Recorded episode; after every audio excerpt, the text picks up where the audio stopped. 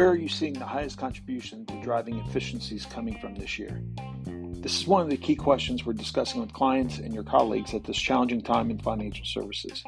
Over 61% are stating the need for massive transformation actions to drive their agenda this year. Business transformation is essential to the agenda for 2023. Organizations continue to refine hybrid ways of working. The urgent need to digitize remains.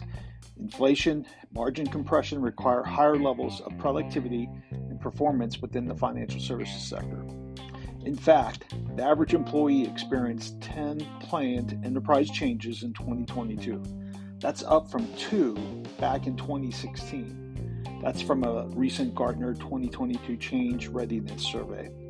There's no reason to expect that pace to slow down, but the workforce has hit the wall.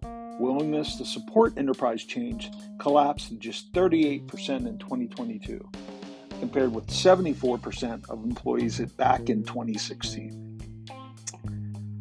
I will be enclosing a digital link uh, with key resources for helping you attack your strategic challenges. Check out the video interview with Wendy Wegner.